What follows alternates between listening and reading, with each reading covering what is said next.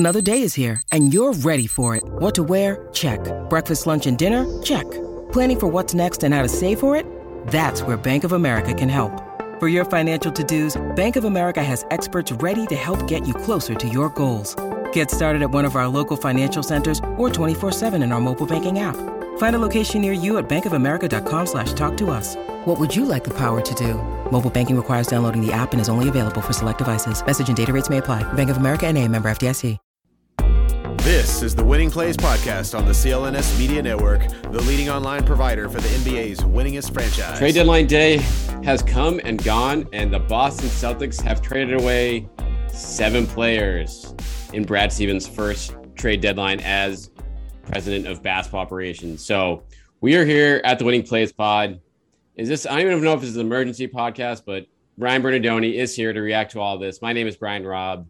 Uh, we had three deals today, Ryan, and I mean, we have to start with the most important one, right? We have to start with Bol Bol and P J Dozier being sent away with uh, a protected second-round pick. What what your initial reactions there? Well, it's at least chronological order. Uh, I, I mean, that's good business. No, stop, stop. We're not we're not reacting to this. We need to start. I know, I know. We need to start with the real stuff here, and there. I, I'll say this, like. Brad Stevens, you heard rumors this week that they were going to, you know, actually try to improve in the present and make some significant change to this team. And to be able to do that and get under the tax, um, they checked both boxes here. But Brad, Brad Stevens in the front office taking some pretty big swings here, playing some pretty high prices um, in some situations. And And we're looking at a roster that is looks like it could be set for a decent stretch of time here, at least from a contract perspective. So, I mean, what, let's just start with like what what sticks to you out to you most about the day um, in terms of the wheeling and dealing here, Ryan? I think they're a better team. Um, I I don't they, know how much they better, better be. They, they better be if they're giving they away. better be. I know, uh, and there are certainly uh, like I get the sort of I think general excitement of, of the fan base for for these moves, which I think is a mix of different reasons why people are excited, but um, I, I can understand that. And uh, there are things like sort of the advanced analytical models that are very high on the team at this point and on on uh, adding Derrick White in particular, but we're we're high on the team before um, and are quite high on them them now. So it could be that the team turns out to be better than I, I think. And there's not a huge gap between like what I think and being like an important team in the league right now. This is a team that could, like they could with, particularly with a good draw in the playoffs, like make another conference finals or, or go farther than that. And I, I said that it, this is not like a zero percent chance of even winning a title team. I don't think they're going to win a title. I think their chances of winning a title are less than like Nate Silver at five thirty-eight or, or the Darko uh, model thinks that the team has where it puts them in sort of like, you know, meaningful odds sort of territory here. Um, But if like the team could literally go and win the title this year, and it wouldn't be the craziest thing I've ever seen in sports by any means, even if even if it's unlikely. So the point of being like the gap between what I think they really are and and being a team that, you know, is playing a game seven to go to the conference final isn't that significantly different. So um, we could look back at, at my concerns about what happened today and like sort of be like, well, that all doesn't matter. They hung a banner, like, great, you know, they, they've achieved their goal right away. Um, but what stands out to me more than anything is that this right now, the Celtics feel like a team with a coach as the general manager. Um, they I felt that way a little bit coming out of the, uh, the off season. And I think we actually had a, a similar conversation, but more today feel that way. Like these are the sort of moves that you, that you, You see sometimes when you have a like somebody who's in a dual role, but in this case, obviously Brad Stevens is not the head coach right now, but recently was, and he does feel to me like he's operating like somebody who thinks about things from the perspective of a coach. In that, like you said, they're going after sort of veteran players with long contracts to give you stability and fit in in a certain way. He's going after players who he's coached before. He doesn't seem to care that much about draft picks, um, and. Those things or or beyond just draft picks about like sort of getting all of the little things you can get and about maximizing every single trade. And we can talk through what those things are as we go here. That's what stands out to me is that it doesn't feel like they're looking to get every edge right now. It, it just isn't quite all there, which is pretty jarring compared to sort of what Danny Ainge was doing at the point when Danny Ainge was one of the better G Ms in the league, um, instead of maybe at the end where some things went off the rails a little bit. But yeah, that's where it, where my head is right now, that like, I don't think today was a bad day, uh, and the team is is good and might be better than I think, but I'm a little bit worried in sort of the big picture of like, if they continue to operate in the way that they did today, if things will uh, work out in the long term as well as we hope that they do. All right. So let's, you know, expand on that. Let's like go deal by deal here. And we'll start with the most important deal of the day. And you already brought up Derrick White um, coming to the Celtics in exchange for Josh Richardson, who was in the midst of a, you know, close to a career year, at least in a in a secondary role, certainly returning to his uh, Miami days in terms of uh, producing, um, shooting wise, uh, defensively. And C's give him up, C's give up Romeo Langford, which was pretty much like a net neutral slash negative asset at this point with his five million dollars owed next year. And a top four projected twenty twenty-two first round pick and a right to pick swap way down the line in twenty twenty-eight, which is um, a top one protected pick from, from what I'm hearing. So based off of that, let's just talk about Derrick White here as a player. Like, he is a very solid combo guard who I, who honestly is in the midst of a down year this year, only, you know, shooting thirty-one percent from three, he's a thirty-four percent career three-point shooter, but he can play point. He's got enough size at six foot four to, you know, hold his own defensively and at least some matchups, and guard up, guard down if needed. Pretty much work well in this switching system, not be a liability on that end. And so, I mean, the fit here, this looks like a guy that will be coming off the bench and should be in the closing lineup on a nightly basis here. And obviously you have to hope that he's a better shooter than he's showing this year, but is, is there untapped upside you feel like here, or is this what he is? And he's just a really solid pro that maybe we're, uh, a solid first round pick and a, and a good player in Josh Richardson. I think he's better than just not a negative on, on defense. Um, I think he's a very, very good defensive guard uh, on a team that has some other very good, very good defensive guards, and probably a good uh, fit for this switching system because he's a good guard at defending the rim. He, he's a shot blocking guard. He's a charge drawing guard. Um, he's a good transition defender, which you sometimes end up in sort of like weird, takes a lot of charges. Yeah, like, so he's a very good defender um, on a team that is obviously excelling on, on the defensive end, and, and really most of their upside as a team right now is uh, is sort of just like really, really good defense. And if Tatum and Brown get hot, and more than enough offense to like blow teams out like they have been now. So I think he's a very good fit on that end.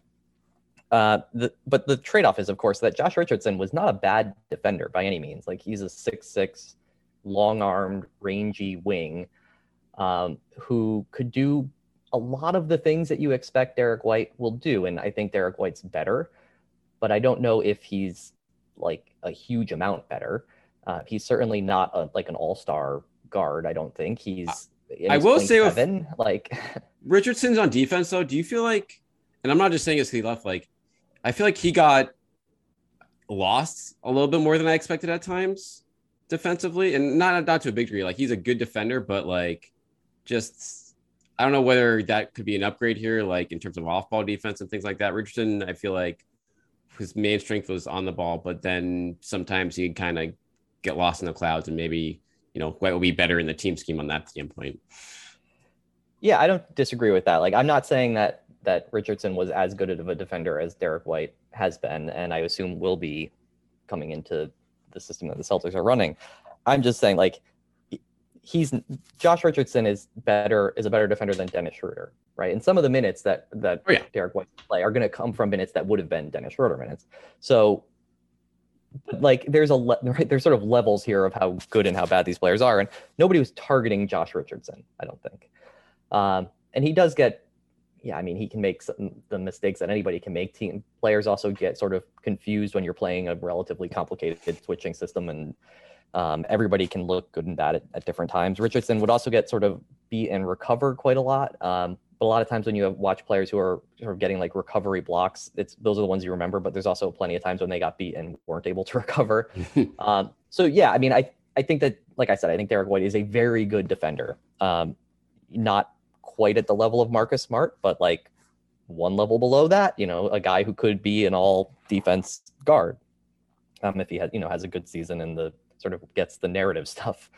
Um, so that's good. I mean, obviously, uh, on offense, the fit is less clear to me. Um, good player. There will certainly be times where he's playing with bench units where his skills will be very helpful. Uh, I think he and Josh Richardson are sort of similar level shooters. There's been a lot about, oh, you know, Derrick White's having a down year, Josh Richardson's having a good year. A lot of times those things stabilize out anyway. And like, they're of a similar level. Neither of them are running around and, you know, they're not Ray Allen, but they're also not, you know, Michael Kidd-Gilchrist. Um, so I, I just, he's more of an on-ball guy, but again, like they're, they gave away two guys who were on ball. So they're where, you know, they sort of slot into the same. And the point of all of this is that like, I believe he's absolutely a better player than Josh Richardson. So the team is better from that perspective. I don't, we'll see how the Schroeder out, you know, Peyton Pritchard taking some of those minutes trade-off works. I think that that should be fine, but we don't really know. Um, but like, is that trade-off um, worth what they gave up? And I don't think it is.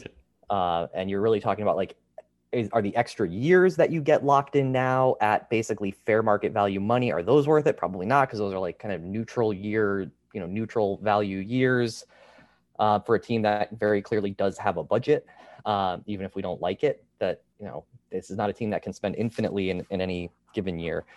So you put all that together and it's just like, what it comes down to a lot for me is that, that pick swap. It's like, that is not a thing that they should be giving up in this trade.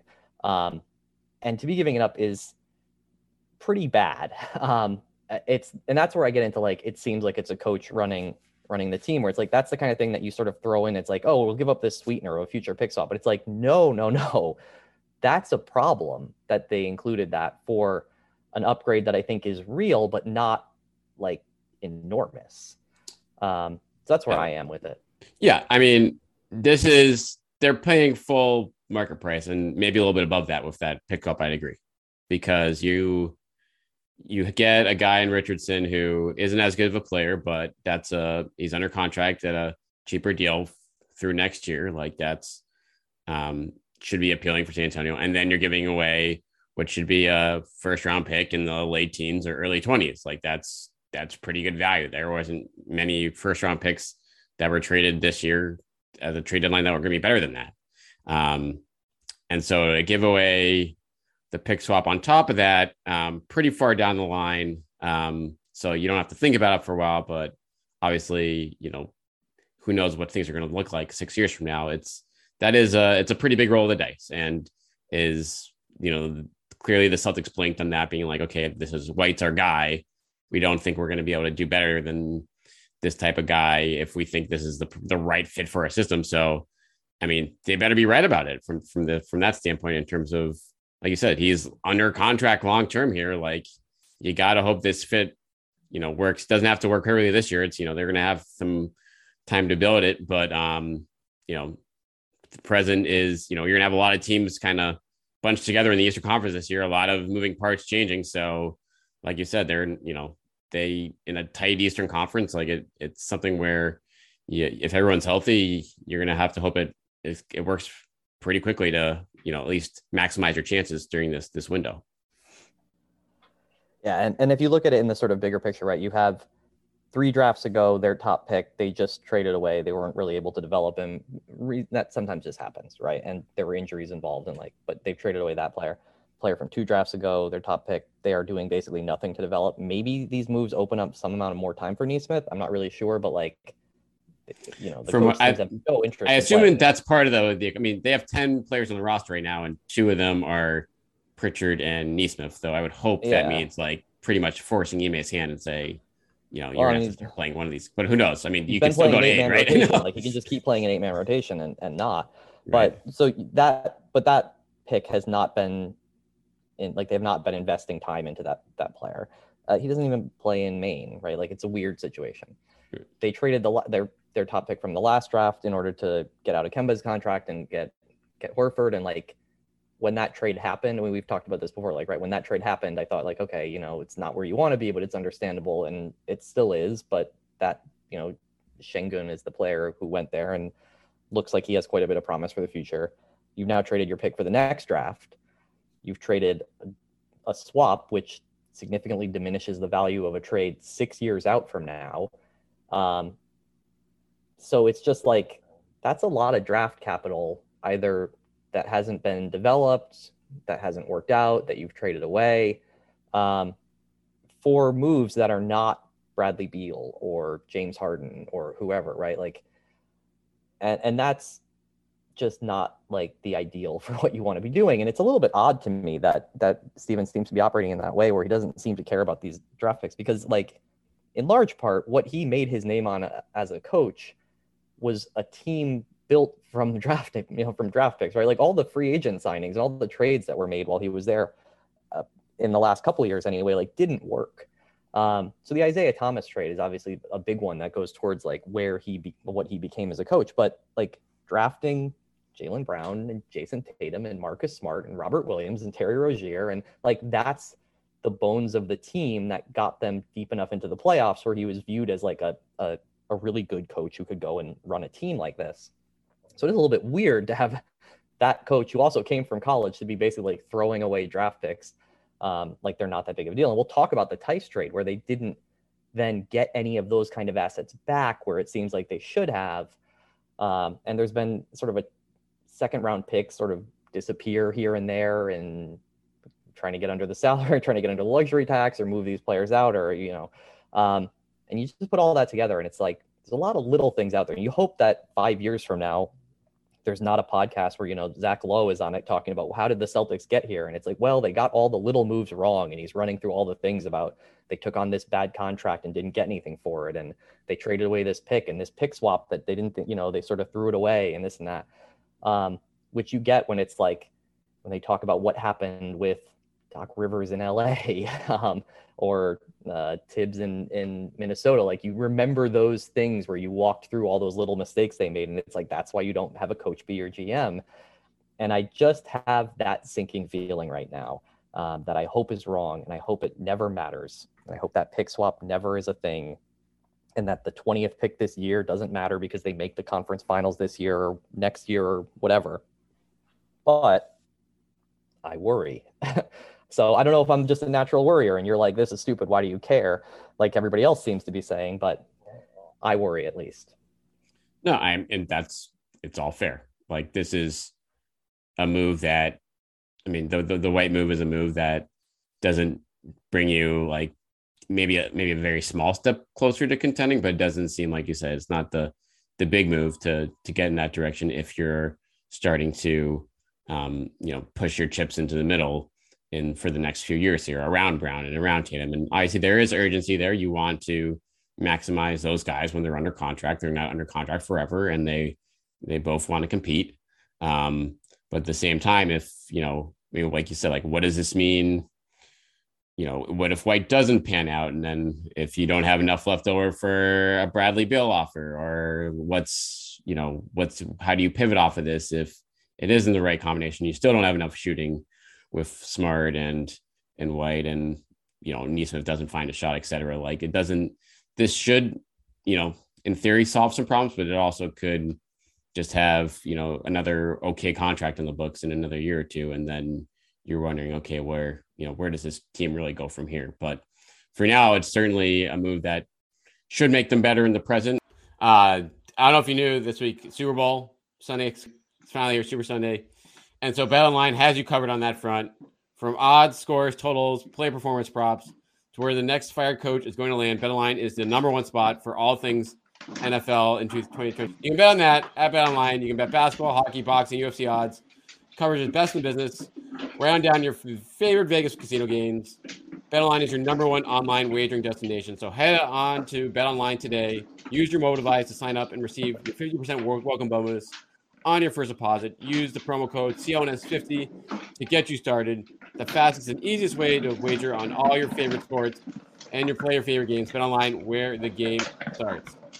The other move today should conceivably do that. It certainly makes them better in the front court. Daniel Theis um, arriving back almost, uh, you know, at the buzzer for the second straight trade deadline. Um, the C's gave him away last year with cash. This year, they give away their mid-level exception signing and Dennis Schroeder, along with a couple bigs that they're not interested in, Enes Freedom and Bruno Fernando, and take back Theis on what I thought was pretty much a negative value contract. Um, and the Celtics just took it because they obviously like Theis a lot. And even if he's a bit overpaid right now, they like to lock in a guy in the system that they know and think can be good in it again, I guess. I think it's pretty clearly a negative value contract. I think across the league, it's viewed as a negative value contract. Uh, I don't know why they don't aren't getting a second round pick, other than Adam Himmelsbach reported that, that basically it came together at the last minute, which is sort of the smart thing you would do, where it's like, well, why don't we give the Celtics a call and see if they'll take Daniel Theis back? uh, and there's not enough time to haggle. So it's like, take him or leave him. Uh, and again, like, this is a trade that uh, particularly on Twitter, I think is very, very popular, because Theis was a, was a sort of a little bit of a fan favorite, and the war on Theis, all that. And also Schroeder has become, I think, more maligned than it's probably fair. Uh, I think he was misused. I think that we have had conversations where we talked about how, you know, Ime Udoka was just putting him in positions where it wasn't going to work and was sticking to them a little bit too long. Um, but that there also have been times where he was a helpful and, and useful player uh, on the team, and obviously on a short contract that doesn't carry any future anything. Um, but he has turned into something of a, of a sort of villain for the team for this season, because he's been on the floor during some of these collapses that, that happened earlier in the year. And then Enes is, you know, there's a whole everything. We don't need it. I mean, it's yeah, just like, so and it, if you're matter. a defense switching system, like, you don't need Enes Freedom. Yeah. Like, that's just and, not and Bruno, a better they, big. And they had to move those guys out in order to the all important luxury tax, in order to be able to refill the roster with cheap enough players to stay under luxury tax with them. So they had to include them basically, which is why they're down so few players right now. Uh, but they should have gotten something back for taking Daniel Theis's contract. They should have gotten a second round pick or something along those lines, and they didn't. And why is that? Is that just because, again, Brad Stevens likes Daniel Theis and coached him and thinks that he's a good player to come back? And you said that it'll help in the front court.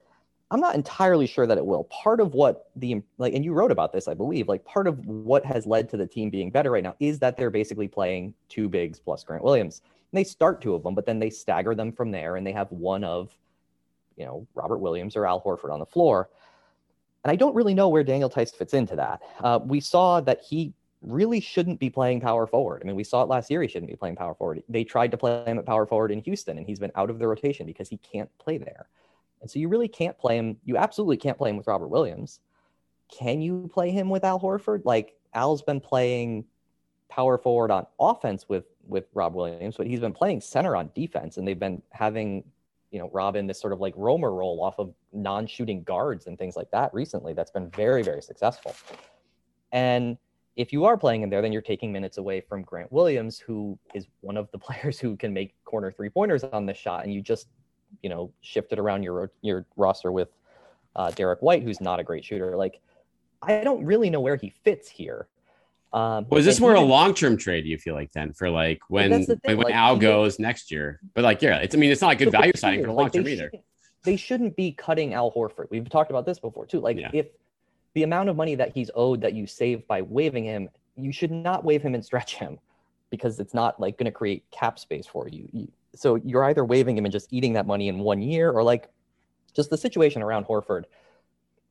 You have to either keep him and play him or trade him. They didn't trade him, so they should be keeping him and playing him. I don't know where Theis fits in in that situation, but even if Horford goes, you don't need to be paying this amount of money to a backup center, yeah. especially with Rob, who should be playing like thirty minutes, thirty plus minutes a night when he's, you know, when he's on the floor. And backup center, we know, is the position that you can just sort of fill. Like, Robin Lopez might get waived and is probably a better fit as a third center for what the team really needs than what Daniel Theis is. And so to take that amount of money, which, by the way, is going to put them over the luxury tax for next year. So at the trade deadline next year, at least they're projecting to be, we're probably going to be having conversations about the moves they have to make to get under the luxury tax so they can avoid the you know, the nasty repeater tax seventeen years down the line when, you know, when Deuce's uh, max, super right. max is coming up. Like, I don't, I just don't understand. I understand liking Daniel Theis. I understand thinking that he's a useful player on a team. I don't understand making this move, and I don't understand making it if you're getting nothing in return. Um, they could have just waived Enes and kept Bruno as a, you know, break glass in case of whatever. Look to the buyout market where there will be more centers than anything else. Um, and like, that would have been okay. So I, I don't know. It, I, I think that's the mistake.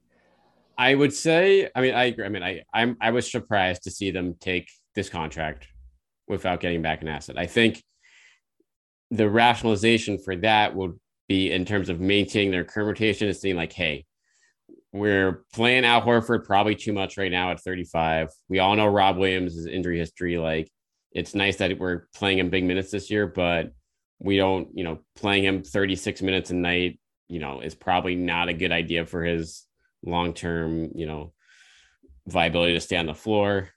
And so Theis at least gives you uh, a viable, you know, plan when either of those guys can't go in a game to be like, okay, we can still play the defense we want to play without one of those guys on the floor. And will they play? I mean, I wonder if, you know, they're just going to play. Theis will get ten minutes at center off the bench. So to keep Al's minutes down when you keep him in the starting five there, and you can play Theis and Grant Williams together now, probably, since Grant is shooting so well from three.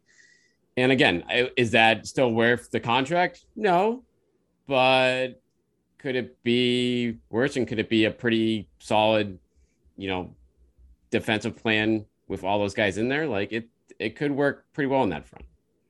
Yeah. I mean, I just don't buy it, really. Um, like I'm trying said, to sell it. I'm I'm doing they, my best. Like I said, Robin Lopez may get bought out. He makes five million dollars for this year. He may get bought out. He may be available for, you know, just nothing. But also they could have, I imagine, come up with a way to trade for him as your third center. Or, you know, there when in one of the other trades that happened, people are like, oh, Drew Eubanks, like he's a, he's an interesting young player. I wonder, what, I wonder what will happen with Toronto there. And then they're just waiving him. And like, so there are players out there that don't have the name recognition, but like Daniel Theis didn't have the name recognition when he came in, and he's not sure. playing any better than some of these other players who can be had for basically free.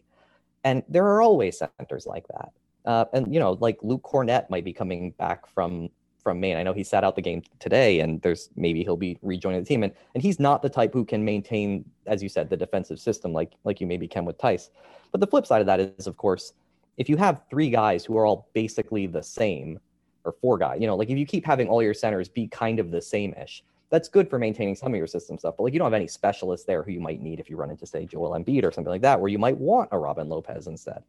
Um, and it's just like, it's just too much money for too many years for a player who in an ideal world should not be playing regular minutes for the team, even if I like the story of him coming back. And I like in general, the players who they decided to move out, but you know, like they didn't do the thing of we're going to trade Dennis Schroeder for a second round pick. They didn't get a second round pick for taking Theis's bad contract. They traded Schroeder for another player who is a longer term, more negative contract at a position that is hard, like that is easier to fill for cheaper. It just, the whole, you put together all of it and you're like, I don't really know why they agreed to do it. And again, if it had literally just been like, oh, we'll take a Houston second round pick, even a couple years down the line, which is probably going to be like thirty-eighth or something, fine. I would much more understand it then. Just the fact that they just did it without really getting anything except Daniel Theis making eight million dollars a year. Uh, it, I just don't see how that's like the right, the right thing to be doing. Theis has a trade kicker too. fifteen percent. Well, last year was a team option, right? So he's got yeah, two last more year's years. A, yeah, he's got two more years. Last year's a team option. Yeah. So okay. That's... I didn't even know he had a trade kicker. There you yeah. go. Uh, like, I wonder if he waived. I wonder if he waived that. A team that's been bad, right? So, oh yeah, this yeah, he has a trade kicker, so it impacts this. I see what you. Yeah, duh. I'm thinking about when they if they inevitably try to retrade him at some point to get back under luxury tax. Yeah, right. no, uh, it, it, this trade kicker matters. It doesn't right matter now. The second time it matters right now. Yeah. Um, I I don't know. It's. I bet he waived like it to come back. I mean, he wasn't playing. He wasn't I mean, playing there. He wasn't right? playing there. He wasn't playing. Period. Yeah. I mean, he'd been out of the rotation for weeks. And, like um, that's an indictment of the player that right exactly he's out of the rotation for like a what a fifteen for, win for like team. Real money. It, yeah. Um. So he, even though I'm sitting there with everybody else, that I'm like, oh my goodness, you know, Peyton Pritchard's going to get an opportunity here, and we don't have to worry about Enes going to C PAC. Like, it's still, it doesn't actually make sense just in a how you run a basketball team move. Um, and this one makes less sense. Like I said, the Derrick White trade, I worry about the edges of it, but I completely understand the idea of what, like, that he is a player who I who might be significantly better than I think, and I already think he's a good player. And I get how it might fit perfectly on defense and help them on offense in certain, like, certain important ways. And like, that could really click and work. And you could look back at that and be like, yeah, they locked in five guys who make up, you know, five parts of five guys of an eight man rotation that could do really, you know, really good things in the playoffs. Like, I get that that could absolutely work. And I think the way that they paid the price for it is not the correct way to pay that price, but I get it. This one, it's more of a feel-good story that I just don't think will end up feeling all that good. Um, and and so I think it has to be it has to be more about next year. Like like if they're going to trade Al this offseason, and then this is just... Theis as your back, and Theis is Theis becomes an important part of your center rotation at that point. Obviously, for the present, it doesn't make a ton another of sense. One though. I mean, that's the right. I mean, I agree. I mean, like you're, you're get another you could, center. You then. Get one for the veteran minimum, but I guess yeah. you know if. They're going to pay that premium to have Theis locked in in that spot. Like, I don't know if that's, again, we'll see if it makes sense. He's going to have to rebound to his, you know, two, three years ago glory days with the C's when he was, you know, easily worth this kind of a contract. But in the last two seasons, he has not been worth this money. And at age twenty-nine with, you know, a history of injury problems, um, you wonder if he's going to get back to that level. And so that's going to be, you know, a pretty big question for, for him under this deal. Um, five open roster spots at the moment, Ryan, which is, I think, another sneaky part of this deal. Like not, I mean, getting rid of Bruno and Freedom, um, just not having to eat that money, just getting it off the books. So you can bring in, you know, cheap, fresh bodies, maybe some younger bodies that, you know, some diamonds in the rough, if you will, um, given that they've had, had a lot of dead weight at the bottom of this roster all year long. Um, what they have to sign two guys by the start of Friday's game per N B A rules, and then they'll eventually have to get up to fourteen. And in the next couple of weeks, I'm sure they're going to wait a little bit to see how the buyout market shakes out, and also just to save some money in the meantime, because you're not going to need all these guys. And you, you have Sam Hauser and Broderick Thomas as you can use for two ways in the meantime. But who do you want to see them? You know, what type of players do you want to see them go after in those spots? Like what? Do you, or do you expect him in Brad Stevens' M O here to say, hey, let's let's get get a little experience in the door here and, you know, to round out the rest of our bench? I think that they should probably just elevate Hauser to a full contract at this point. Like, it's one of those things where if he was twenty-one, you would sort of be like, well, if they keep him on a two-way for this year, they can sort of string out their control. Like, he's twenty-five, right? Or twenty-four, right? He's, like, right. older than Tatum. Um, and he's, right, he's, he's too good of a shooter for the G League. He goes down there in every single game. It's like, oh, he went seven for twelve. Like, it just seems, you know, he's shooting like forty-five percent in the G League. Um, and they need shooting, and he's the right size. And um, so that one, I think, just makes sense that they should just probably sign him to a full contract. Um, and then I would, I'm guessing it'll be like Cornette and Valentine will probably start on ten days um, with an eye towards maybe they become full contract players for the rest of the year, um, depending on what other buyout options become available, because they have to sign a couple guys before, like like you said, before the next game. Um, and then they have a little bit more time to get all the way up to fourteen, but you can't um, legally play a game with only ten guys on your on your roster. So uh, those are, but those are the ones that seem like they're im- immediately available because they've been playing in Portland. So yeah, you know, Cornette, Denzel Valentine, and and Hauser would kind of make sense as like how you get to legal roster. They need another wing. Um, they've always needed another wing. The problem is that good like six, seven, six, eight, six, nine wings don't hit the market like in buyouts. Um, so they're hard to, hard to pick up. If Gary Harris gets bought out, then obviously that would be a good pickup. He's refound his shot um, and would give them some depth. Like we talked about how they've sort of traded out um, a little bit of backcourt depth. You know, when you go from Schroeder and Richardson to uh, White and Theis, you've lost a, a backcourt player there in depth. And maybe that's Neesmith or Pritchard, but Gary Harris is just right. Like he's a good player, proven player. Uh, I could see that they would be certainly in the market. Although he, if he doesn't, do they have enough opportunity to like? Do they have enough opportunity to lure a guy like that though? to offer? I don't know. Like, he may just go back to Denver, um, where he has a history and where they could absolutely use him as well. But also, he may get more money they can offer, because if they're going to stay under the tax, then they really can, can only offer minimums. Right. Uh, and there might be a team that's that has an exception, you know, or even whatever cap space. The, right.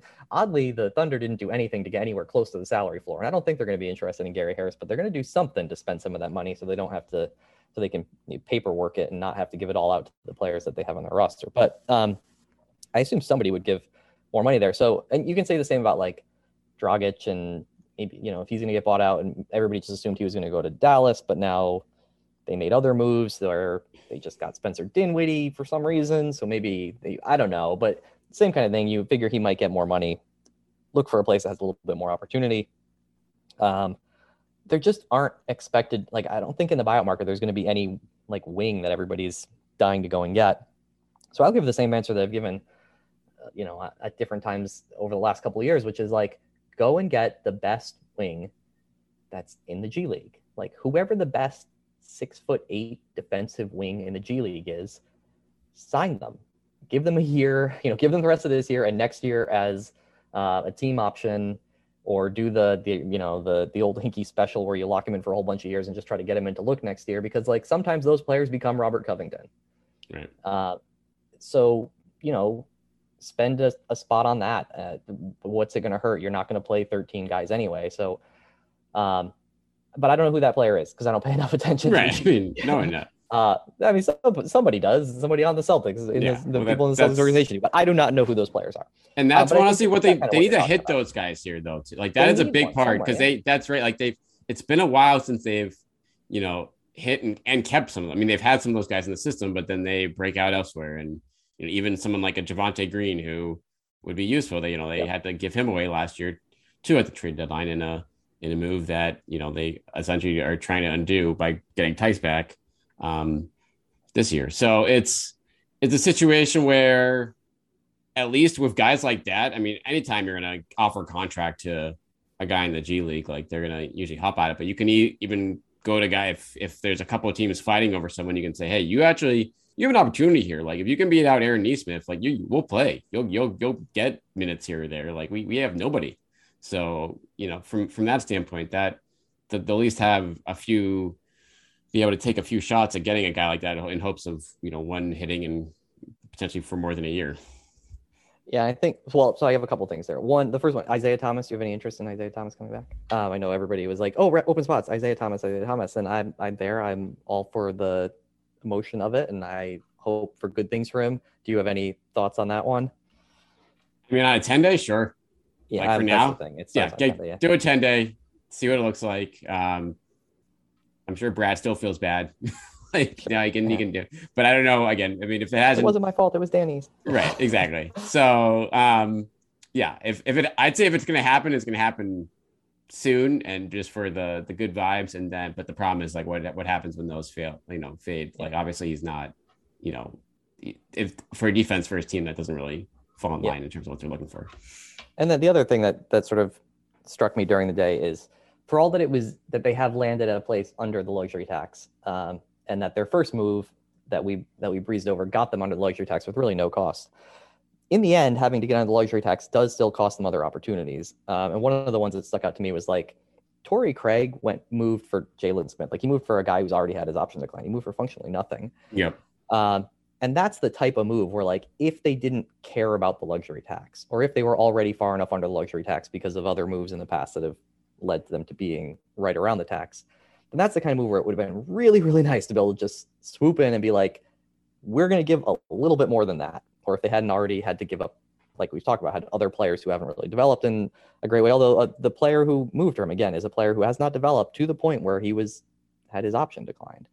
Uh, but because they're at this situation, we're like, okay, what we have left is we have to give out the exact right number of minimum salary contracts, and Jalen doesn't can't make the All-Star game as a second injury replacement. And I'll, this one I don't think they'll care as much about. But like also, if we make the conference finals, then Jalen has another contract incentive, uh, incentive that would probably put us over the luxury tax, which at that point they would say we made the conference finals. It was worth it.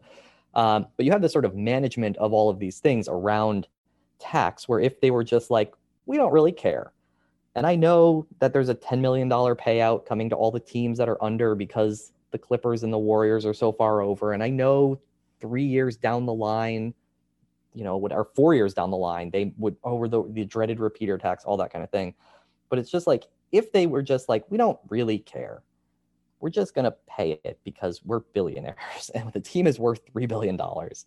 There would have been other things that would have been nice to be able to go and do here that they, and they don't stand out like last year of having to get rid of Theis and Javante, because it's not things that you're losing. It's just opportunity costs that you're missing, where it's like those players would be helpful. And if you do believe that you should be trading future draft picks to add to the team, you know, and again, Derrick White's not just a this year guy. He has a lot of years left on his deal, but that we were adding to the team in, in the current, there are other opportunities that would have made a lot of sense for this roster that they just couldn't really get involved in, I would imagine, first and foremost, because of the financial implications of it, because there were some players who moved for not a whole lot today that would actually be like the ninth man on the Celtics, or, or the eighth man, maybe, depending on what you think about Theis in the rotation. So those things still do hurt, even though they don't, you know, stand out as uh, things that, you know, were lost because you didn't have to trade them away. But they, they always, I don't know, those go across the wire and you're like, would have liked to be involved in that somehow.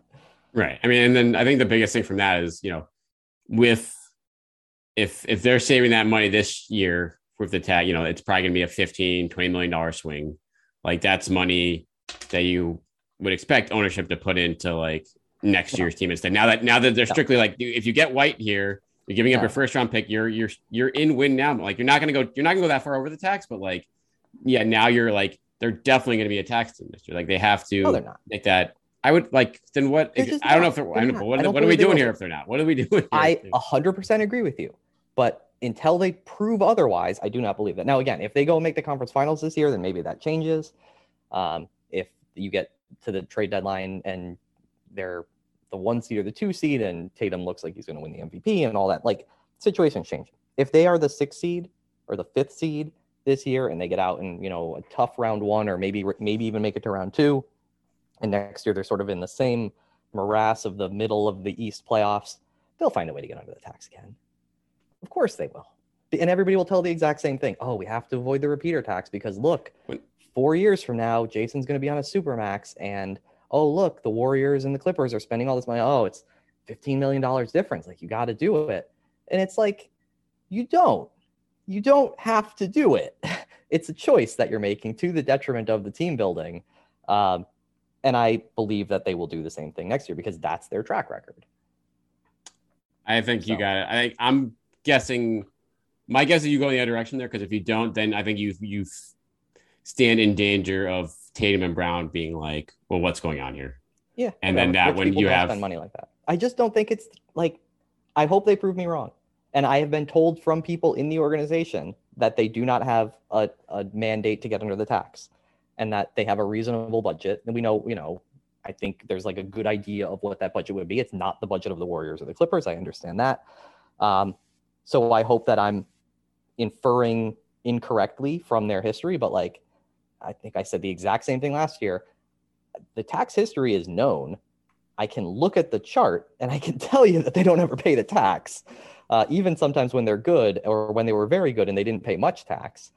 And I like, prove me wrong, by all means. Yeah, they, they don't listen to this podcast, but if word gets to you, prove me wrong, please, next year. It's a show me but season we'll, for, for Ryan, yeah. for Dak, which isn't fair. This year was too. All of these and, seasons are show me seasons, right. and they haven't. What they've shown me is that they won't pay luxury tax, so right. that's well, what I assume is the case. Guess what, Ryan? You got it. We got, there's a six-game winning streak going on somehow. It's a very um, good team. It's a very good team. It is. I mean, it is. It's and and. On paper, I I wrote about this earlier this week of like, can they thread the needle of improving the team for now and, well, also understandably and, you know, without a mandate, but, you know, unsurprisingly getting under the tax.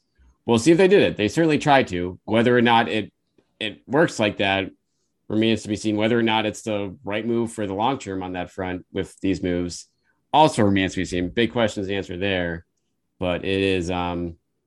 Things got a lot more interesting.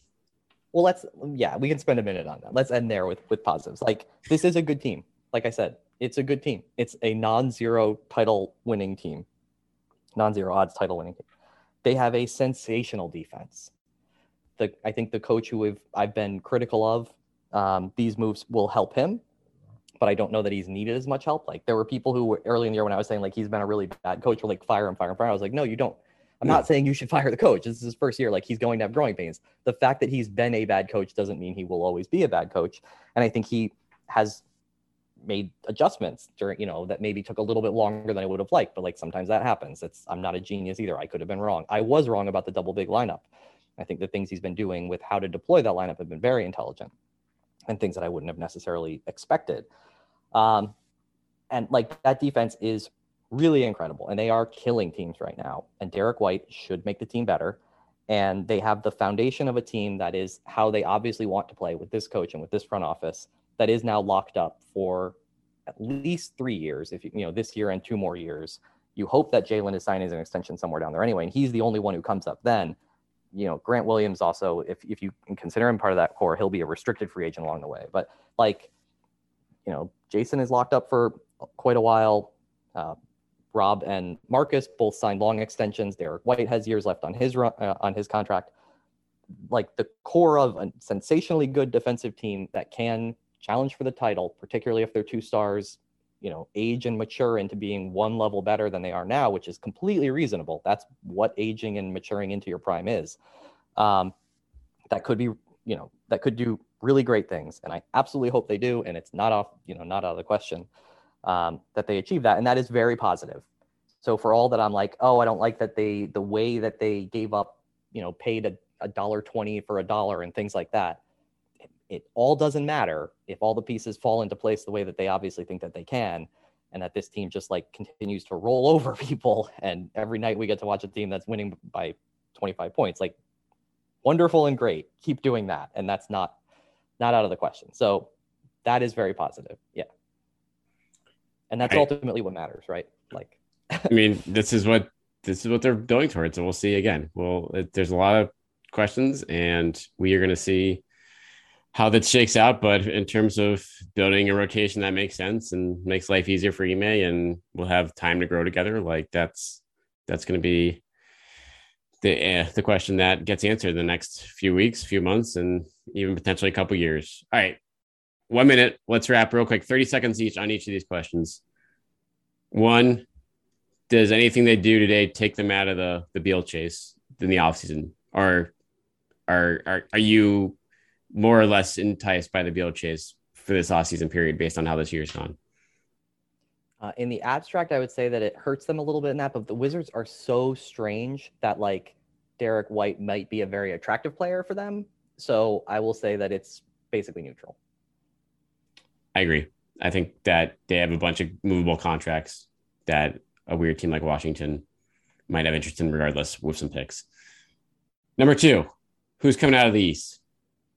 This oh. after this. Yeah. Bucks. I mean, the Bucks. I, I don't, I can't, I will not say the seventy-sixers. All right. Then, then yeah. Don't, yeah, I mean, well, I think who, it's the Bucks who won that still? trade? Who won that trade? Both teams. I mean, both teams win that trade, right? There's a trade that both teams have to make in the end, which is why it was all, you know, fun and games until it becomes real. Um, I think the Bucks are the best team because we know that the Bucks make sense together, and we don't know that the seventy-sixers make sense together. But I think that there are five teams that could legitimately, I think there's four teams that could come out of the East. I think the Celtics are have a better chance of coming out of the East than the Heat do, even with how well the Heat have played. Ooh. Um, Spicy. So, yeah. Um, I like it.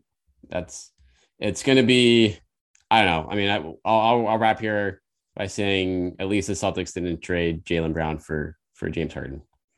That's um they can hang their head on oh, that. Oh God. as as Brooklyn. Um. Well, but watched, they, they would have traded for Ben Simmons. Yeah, yeah. I mean, sure, they could have gotten Ben Simmons and Seth Curry and some some other pieces today. So who knows? But it'll, it'll be a fun ride. The final thirty games. Uh. Make sure you're following Ryan at Dandercart on Twitter, uh, who will be making sure everyone knows um, how much of a mistake the, the, the draft swap was. And people people give you crap about it now, Ryan, but you have the receipts for past trades. So um, just time will tell the tale on this one. no one ever likes people who say that things are bad about their team. So sometimes they are. I hope they aren't. I hope it doesn't matter, right? Obviously, I hope they win the title in twenty twenty-eight, and nobody wants to swap the thirtieth pick. So let's go for that. All right. So make sure you're following them on there. Follow us on Winning Plays Pod. Rate, review, subscribe. Uh, we'll be having more reaction to the debut of Derrick White, uh, the return of Daniel Theis, and much more, and whoever else is on this roster after the weekend hits. So stay tuned for that. Thanks for listening, and look forward to a fun final second half of the season here.